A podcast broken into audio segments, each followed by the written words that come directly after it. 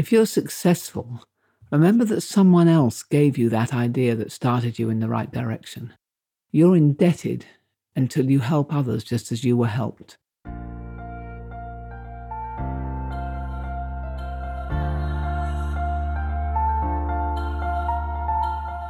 This is Walking Your Talk, a personal development podcast about leadership, authenticity, and courage. I'm Carolyn Taylor, and I've spent my life working with leaders in organizations on how to change their culture. But this is much more personal. If you want to be known as someone who walks your talk at work and beyond, then this podcast is for you.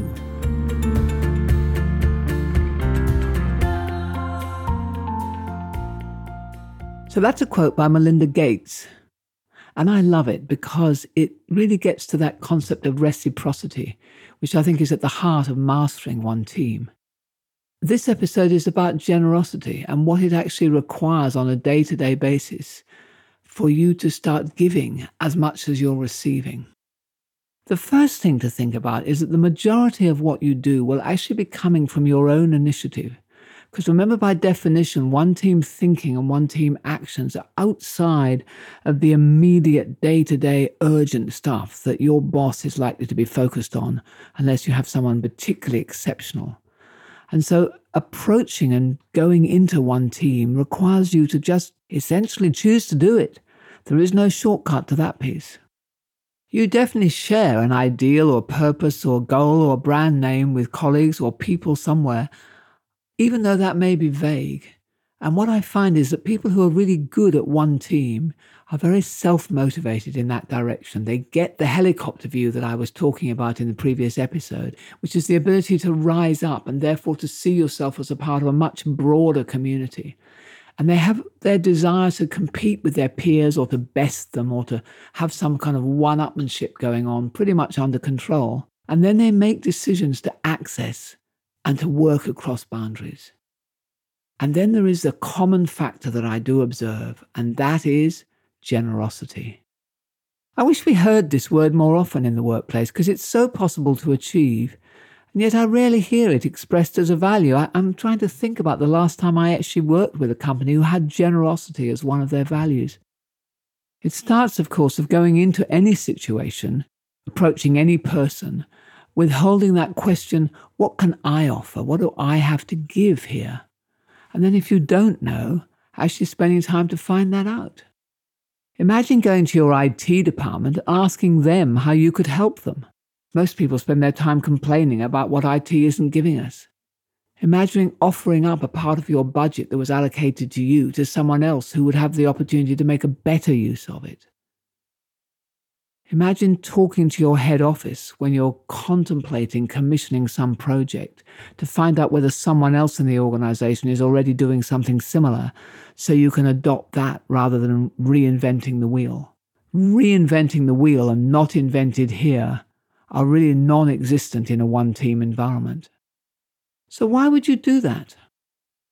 Because of the generosity of spirit and because of that helicopter view you have where you can actually see that that approach actually is better for the good of the whole.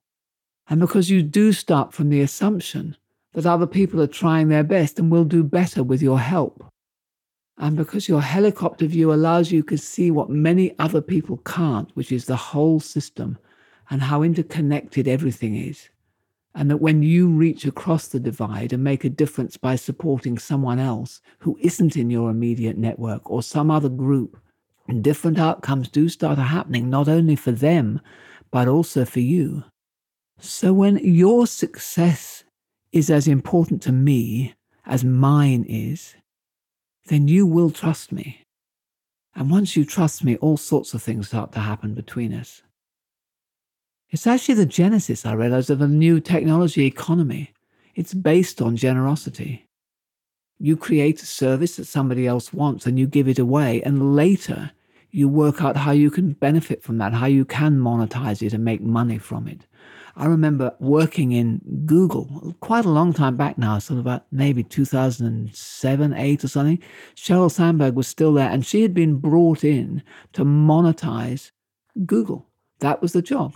Because they'd created this whole thing, they'd got it all up and running, they'd got all of us loving search, and then they go, okay, how do we make money out of that? And if you do it well, what you find is that most people will support you to actually do that because the reciprocity is in place, because that to and fro of generosity then gets kicked off, but it gets kicked off by you starting it. Those who best use social media, I think, do the same thing. They support other people and encourage the work of others. And rather than seeing others as a threat, you start to see them as people who are working towards this common cause of some sort. I notice actually that some people are much more successful at influencing others in an organization, and almost always those people have that spirit of generosity. So the opportunities of one team, I think, are always there. The question is, are you a part of that network or not?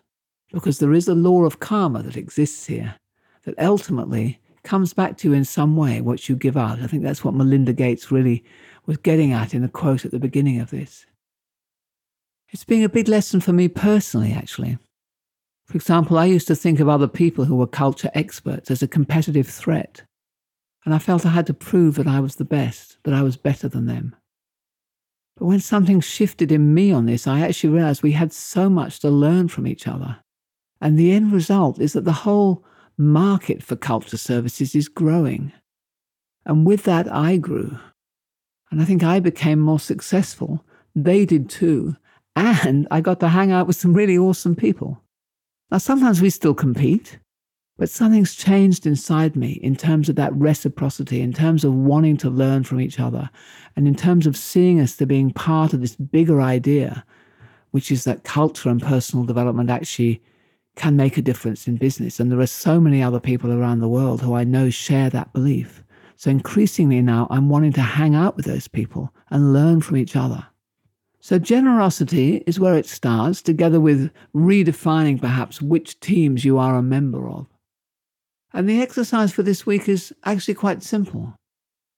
Work out who you can reach out to, members of those broader communities or teams, whose aspirations you do share. Work out who you can reach out to, like right now, this week, who are part of one of those broader communities, some other division across a silo in your organization, or some part of a professional group, or part of some global movement that you believe in or an extended family group. So actually get a few names and contact them and focus on generosity. Focus particularly on those who you might traditionally have either judged negatively or seen as a threat to your own success. Approach them. Think about what they might need, ask them what they might need to be successful, offer help, connect, form networks and see what happens. Simple but impactful exercise for you this week. So, next week, which is the final in the series on One Team, I'm going to cover the idea of alignment and what it actually takes to align to a larger group and how it's different from agreement.